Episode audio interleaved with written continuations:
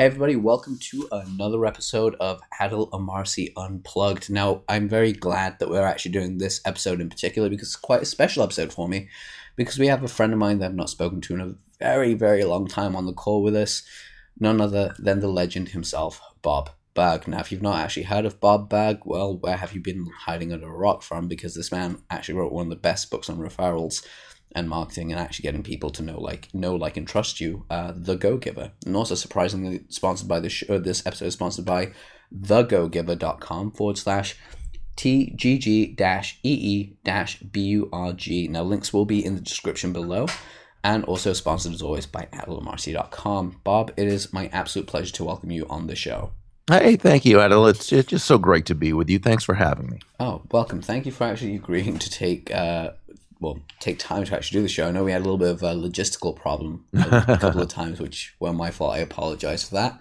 Not but um, just to give everyone here just a quick snapshot of um, well, I'll give you guys a quick overview of just some of the stuff that I know about Bob, and I'll give you uh, my personal snapshot. Is can can we do that? Is that okay, Bob?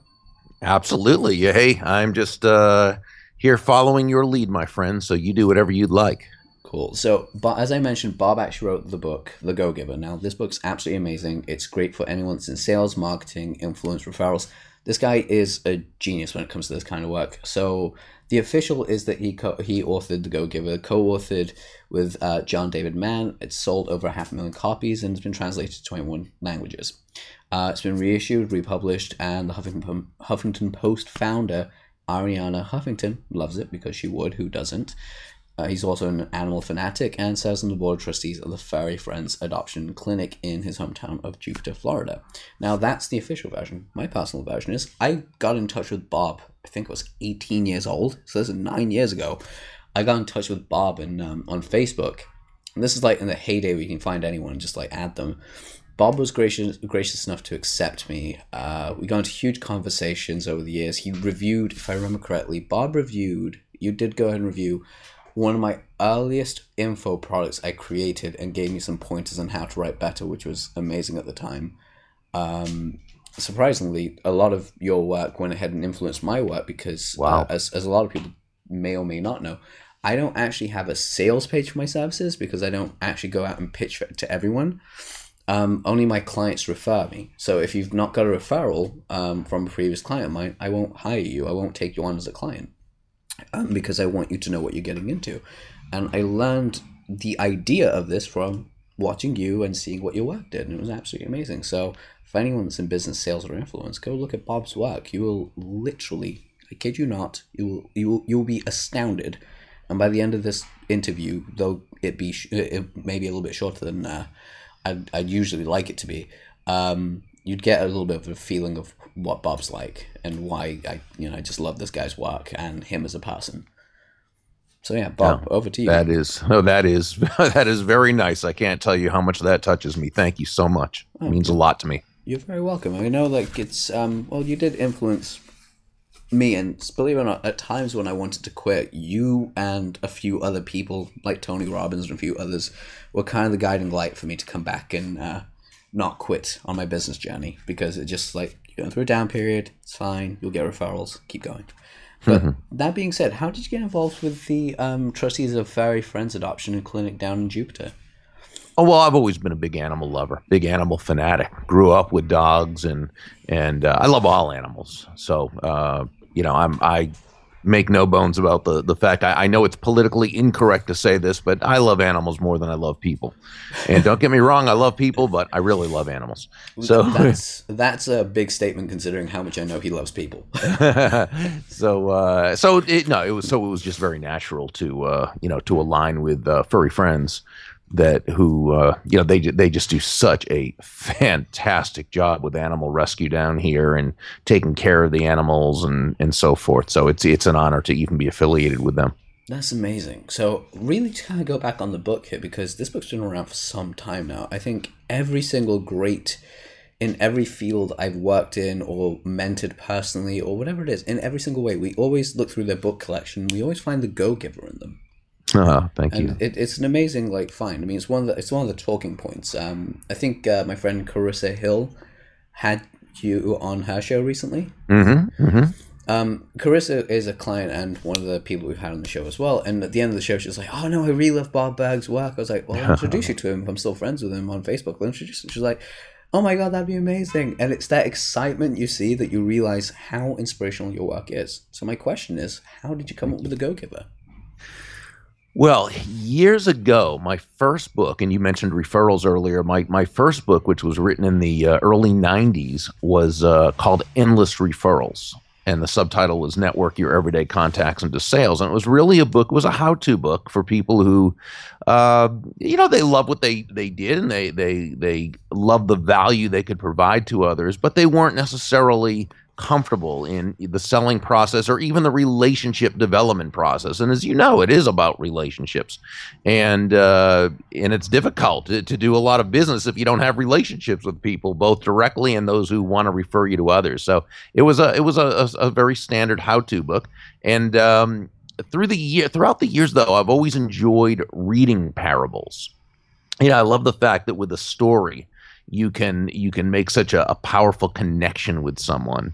And i enjoyed reading parables from uh, uh, Og Mandino's greatest salesman in the world to Clason's richest man in Babylon and uh, Chilton's the uh, the wealthy barber, and then you had in the, the late '90s, excuse me, late '70s, early '80s, you had the uh, one minute series from doctors Ken Blanchard and Spencer Johnson, and they had a whole series: one minute salesperson, one minute apology, one minute this, and uh, there were all these others uh, throughout the '80s and '90s. Great, great business parables, and I, I always learned something significant from each and every one, and thought, wouldn't it be great if we could take the core message of endless referrals, which was basically that all things being equal, people will do business with and refer business to those people they know, like, and trust.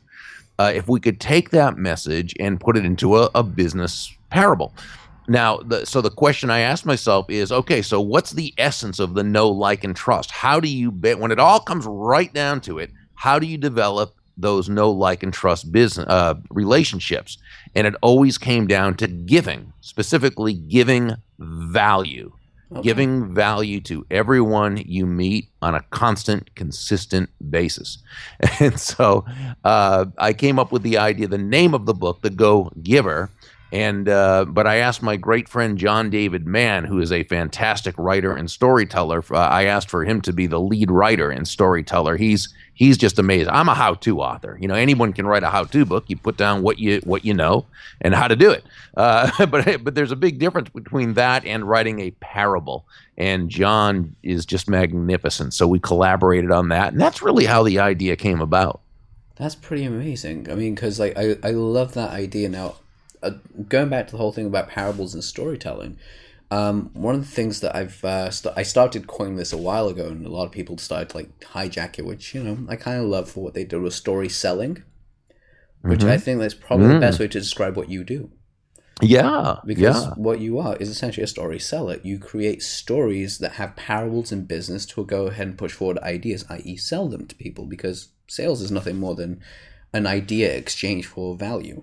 Mm-hmm. Oh, exactly right. And you know, stories. There's an old there's an old saying which I think is partly true, but but not totally true. In fact, John David Mann really is is the person who kind of set me straight on this one.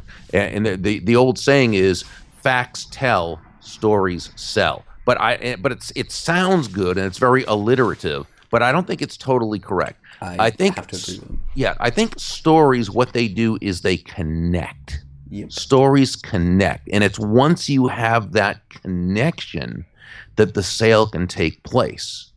Yep. Uh, and, I, and I think that's the key. Oh, massively. I mean, I agree with you entirely with that because one of my favorite um, maxims for my own life, I really don't share very often, is the way that you write a great sales piece when I sit down to write sales copy for clients for myself is detective work. You put together all the case files that you need to mm-hmm. like all the facts, and then you basically create a story from those facts. Now, the story is, uh, to use an analogy for something else, I think uh, Marci Shimoff actually said this, but it was for her book, um, for her happiness book, which is amazing. It's essentially you want the story to be the thread and the facts to be the pearls on a uh pearl ah. necklace. And that way you've essentially got something that you can sell with value. It's it's just a really cool way of putting it. Now the question I really had for you here was how do you define value because it's quite a nebulous concept for a lot of people. Yeah, and and you know you hear the word so often it's it's almost becoming a buzzword, which makes me a little bit sad.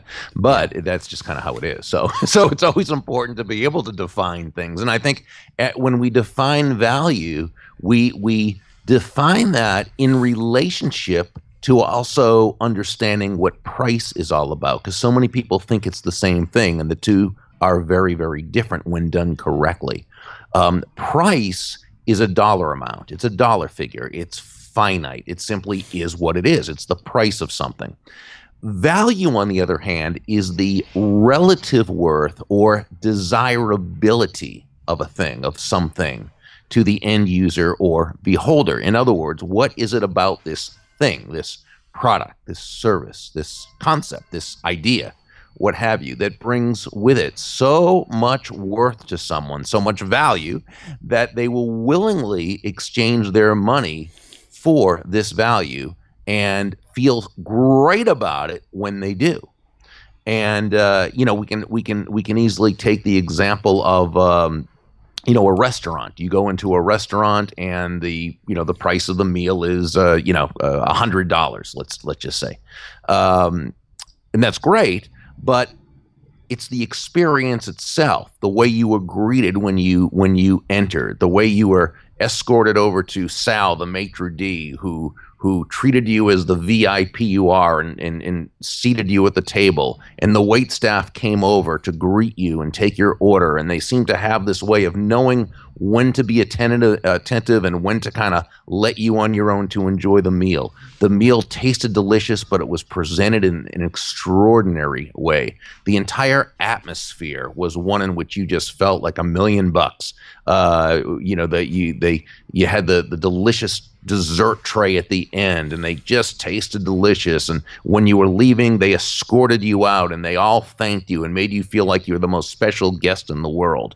You know you may have paid a hundred dollars in price but you got a thousand dollars worth of value. You know you just felt fantastic when you left. So you came away from that feeling great. You received more in value than what you paid. Yeah. And of course the so everyone wins. In fact, in a free market based exchange, which basically means no one's forced to buy from you, in a free market based exchange, there are always two profits the buyer profits and the seller profits because they each came away uh, better off after the transaction than they were before it.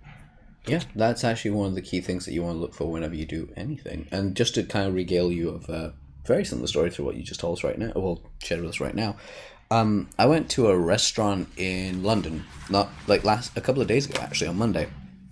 Now, uh, this is a restaurant that I had never been to before. I took a friend with me. It's Middle Eastern cuisine. We got there and uh, we've eaten mid- Middle Eastern food before, but you know when you ha- when you go to an authentic place where they truly make you feel like you're you're there. Mm-hmm. Uh, my friend hadn't actually uh, gone through this we sat down. As soon as you sit down, they give you bowls of lentil soup, completely on the house of bread. So it's delicious to start with.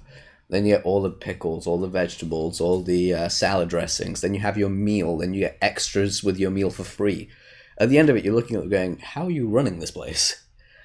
But you realize a lot of the time the prices are really good, but it's the tips that they get because you you almost feel compelled to leave a mm-hmm. tip the same size as your bill. Right because the value and service that you get is they're so attentive to you that you're like, I feel like I'm at home right now. Like this is my mother cooking meals for me, not so much just you know. Yeah, I, well, exactly, and so you know, and by the way, I, I should have said pounds, not dollars. I uh, pardon. Oh, no, no, dollars is fine. Like my uh, the people listening to this, we're all over the world. Okay, and so and, and so so you know so yeah, you make a, a, a, great point. So it's always the the value is the relative worth. But here's the thing, okay? Value is always in the eyes of the beholder.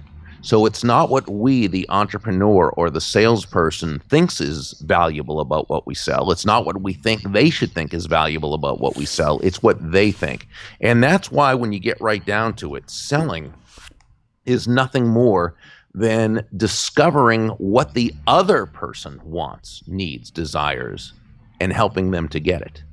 And to do that, our focus must be absolutely, unabridgedly laser directed at them. And this is why we, we say that money is simply an echo of value.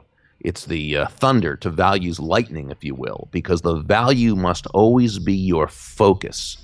And you know when you when the, the the value comes first, the money you receive is simply a very natural and direct result of the value you've provided. I, could not agree more. That is a succinctly put usage for the term value. I think I'm gonna put that as a headline for this for this episode. Now there was now there was a question I did want to ask because I know we. Uh, how long have we got left on time, by the way? Uh, I don't know. Whatever whatever you'd like. Oh well, if I, if I could, I'd keep you here all day. Essentially, let's put it that way. But I remember uh, Cassie and I had a conversation. She said that you um, that we were only going to do about a half hour or so today. Yeah, that's fine. Whatever you know, whatever yeah. whatever works. So if you go a little bit over, it's not too much of a big no, deal. But no, there was um, there was just some stuff I really wanted to ask you more or less. Sure. It's like when sure. you're sitting down to actually um, how how do you enc- encompass uh, sorry a cap I can't even say the damn word. That's how starstruck I am, ladies and gentlemen.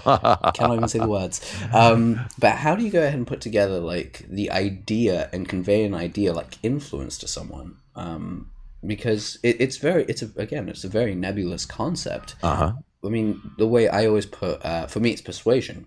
Mm-hmm. Because um, as we're speaking right now, and people listening to this, uh, you're going to be on the lookout for this. You'll see this very, very soon. Um, and again, Bob, at the end of this, please send me your address because I'd love to send you a copy of this uh, I'm actually writing my first book, The Alchemy of Persuasion. Wonderful. Wonderful. Congratulations. Thank you. But um, so the alchemy of persuasion, the way I put it, is influence is really hard for me to describe. Manipulation is a lot simpler to describe because it's just abusing uh, influence at, at, a level that's more gains for yourself than gains for everyone. Mm-hmm. But the way I put persuasion is that if influence is one side of the coin uh, and manipulation is the other side of the coin, persuasion is the middle line that you walk between the two.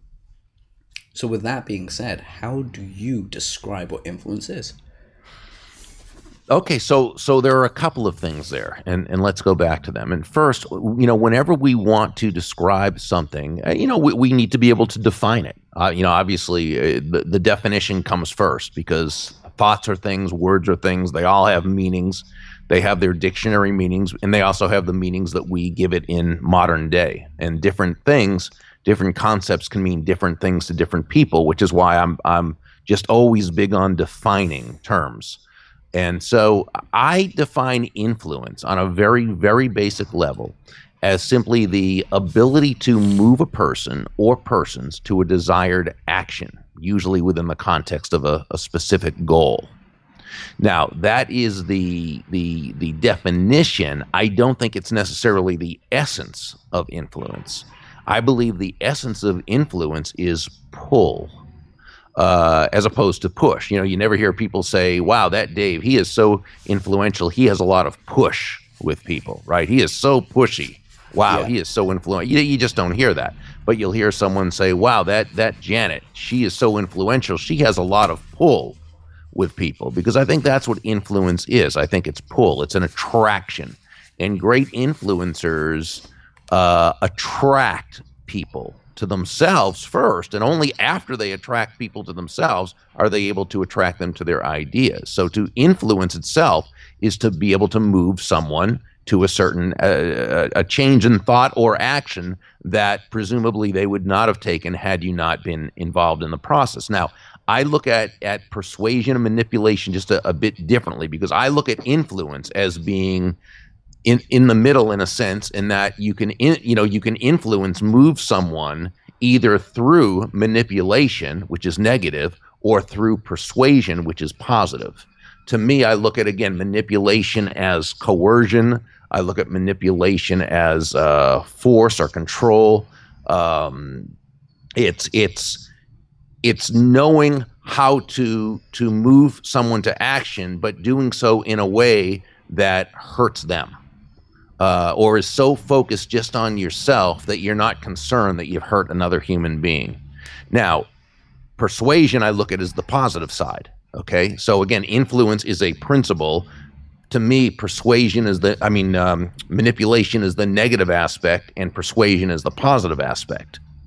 Uh, again, that's just me. We all have our own, you know, definitions of different things. But um, manipulation, as uh, according to Dr. Paul Swets, who wrote the great book *The Art of Talking* so that people will listen, uh, manipulation aims at control, not cooperation. It results in a win-lose situation. It does not consider the good of the other party.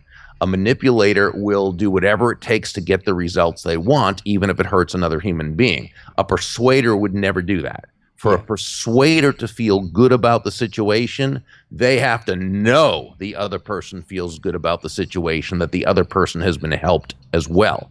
So, a, what a great influencer, and, and we could say a great persuader, does is they always. They, they first of all they understand what I believe was the basic premise of Dale Carnegie's classic "How to Win Friends and Influence People," and that's where he wrote ultimately people do things for their reasons, not our reasons. So the great influencer or the great persuader constantly ask themselves questions such as how does what I'm asking this other person to do align with their goals, with their wants, their needs, their desires? How does what I want this other person to do align with their values?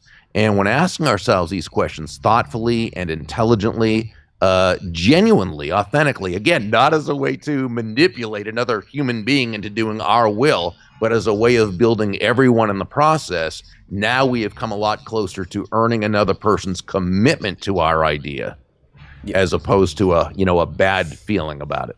Yeah that's a really really powerful way of using that, guys. Please go ahead and take note, rewind this, and please re-listen to that because it's extremely powerful. Thank you. Now, though, I have a question for you, more or less. This is something that uh, it's two questions really. Um, so the first question, I love asking everyone that comes onto my show, and I really would love to get your opinion on this, is when you are going through a time of hardship when in your business or in your personal life when you felt like you'd been knocked and rocked your confidence had been rocked to its very core and foundation what got you back up? Well, it's a great question because things do happen. They happen in life and they happen in business. And, uh, you know, it's not doesn't mean it's comfortable, but it does mean that you've got to keep yourself working through it and going through it, and you know until you come out on the other side. Obviously, uh, you know when you can when you can uh, strategically see ways to be able to correct the situation and have it turn out right, well, you want to go that route. Sometimes it's a matter of lousy things happen and you feel lousy and you keep, you know, you keep going until you get through. You know, sometimes there's a, a in the personal development field, which you and I are both part of, there's there's what I call the personal development political correctness where you're where you know you're supposed to just think, "Oh, everything's great." And you know, uh, oh, I'm glad this bad thing is happening because I'm going to come out stronger at the end, blah, blah, blah. Well, we will come out stronger at the end, but you know what? I'm not glad it's happening at the time. It feels lousy when it's happening at the time. And I think it's okay to feel lousy about it at the time. What's not okay is to just quit or give up or say, you know, what have you. Uh, we need to we need to be adult enough to understand that this is part of life and we need to work through it. Again, any help we can get in doing so, that's fine. That's that's wonderful. But the big thing is we take responsibility for what happened. Now, and if it's not your fault, there's some things that happen that aren't your fault, right? Uh, you know, a hurricane blows your house down, whatever. But we still take responsibility for how we respond to it and for how we're going to work through it. Yeah, that's very, very true. Very powerful as well. That leads me to my second question which is for people that are listening to the show, which again, as I told you, audience wise, um, where they're at mental, like where they're at. What advice would you give them when they hit a plateau? Um, how they can actually go ahead and grow from that? Like, what three pieces of advice would you give them? Well, you know, the first thing is understanding, and, and books have been written about this. Wonderful books. Uh, Marshall Goldsmith wrote a great book uh, called "What Got You Here Won't Get You There."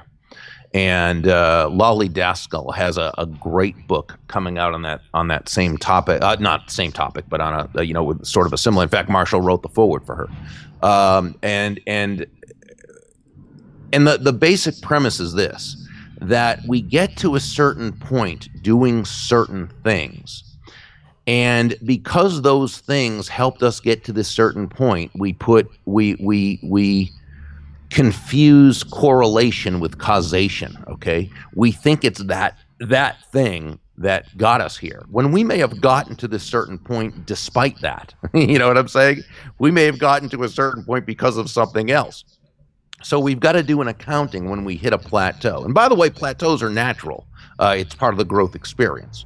But when we hit that plateau, we've got to sort of do an accounting of of our traits, of our strengths, of our weaknesses, of what we're, and, and say, okay, what got me where I am? What was a strength that got me where I am? Can this same strength help me get further and bust through this plateau? Or is this something that, despite this, I got to where I am? But if I'm going to go any higher, I've got to mitigate this, or I've got to get rid of it, or I've actually got to turn it eh, from a weakness into a strength, what have you. So I think there's lots of questions we ask ourselves when we hit a plateau. And that's why it's so great to have a coach because a coach is able to, you know, as human beings, we are very emotionally involved with ourselves, right? So it's hard for it's difficult for us to uh, to be logical when it comes to self assessment sometimes, and that's why having a coach, someone who cares about your progress, cares about your success, but is not so emotionally involved that they can do it from a distance. Uh, not necessarily a physical distance, so you could do that too, but more from an emotional, di- you know, distance. Um, uh, in other words, they can be they can be objective about it rather than subjective. It's it's so important. But regardless, um, you know the, the the way to um, the way to break through is is basically by understanding why you are where you are right now and what you need to logically do to get to that next level. Yep, that's self-critical anal- uh, self-analysis, and of course, getting a mentor always does help. It's the reason why I have two of them. Mm-hmm. I've got one for my health and fitness, and one for uh, my business. Absolutely. I'll tell you, I don't know which one I prefer more because the health and fit, the the business one kicks my ass a lot, but the uh, health and fitness one, well, he just berates you until you do. but, but, it's one of those things where it's like you need it. It's yeah. like you want a cookie, you need to earn your cookie. I'm like, fine, ten more reps, let's go. But it's brilliant. But Bob, it's been an absolute genuine pleasure to have you on the show again. Uh, well, have you on the show. I'd love to have you on again in the future. Um, just real quickly, where can people go pick up the uh, Go Giver from you besides the link that we're going to give them? Uh, yeah, I would just go to thegogiver.com, uh, the go giver without the hyphen, thegogiver.com. And while they're there, they can check out my uh, podcast. They can connect with me online and, and uh, you know, get that uh, sample chapter of the book.